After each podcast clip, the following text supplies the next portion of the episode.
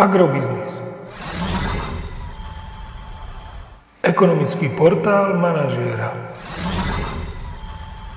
Prognóza cien agrokomodít pre 31. týždeň. Očakávané ceny na burze Matif na konci 31. týždňa. Pšenica 176 až 180 eur za tonu, kukurica 178 až 183 eur za tonu, repka 378 až 384 eur za tonu.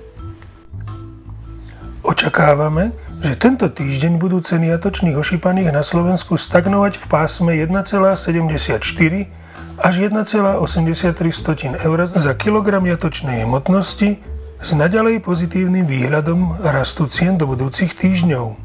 Pokračujúci pokles cien mliečných komodít v Európskej únii signalizuje, že mliekárne zrejme pristúpia najbližšie obdobie k ďalšiemu poklesu nákupných cien mlieka. Aj preto pokračujeme v rámci našej prognózy v ďalšej miernej úprave cien mlieka smerom nadol. Odhad júlových cien zostáva zachovaný. Vzhľadom na malé pohyby cien ropy v ostatnom období by sa príliš nemali meniť ani ceny pohonných hmôt.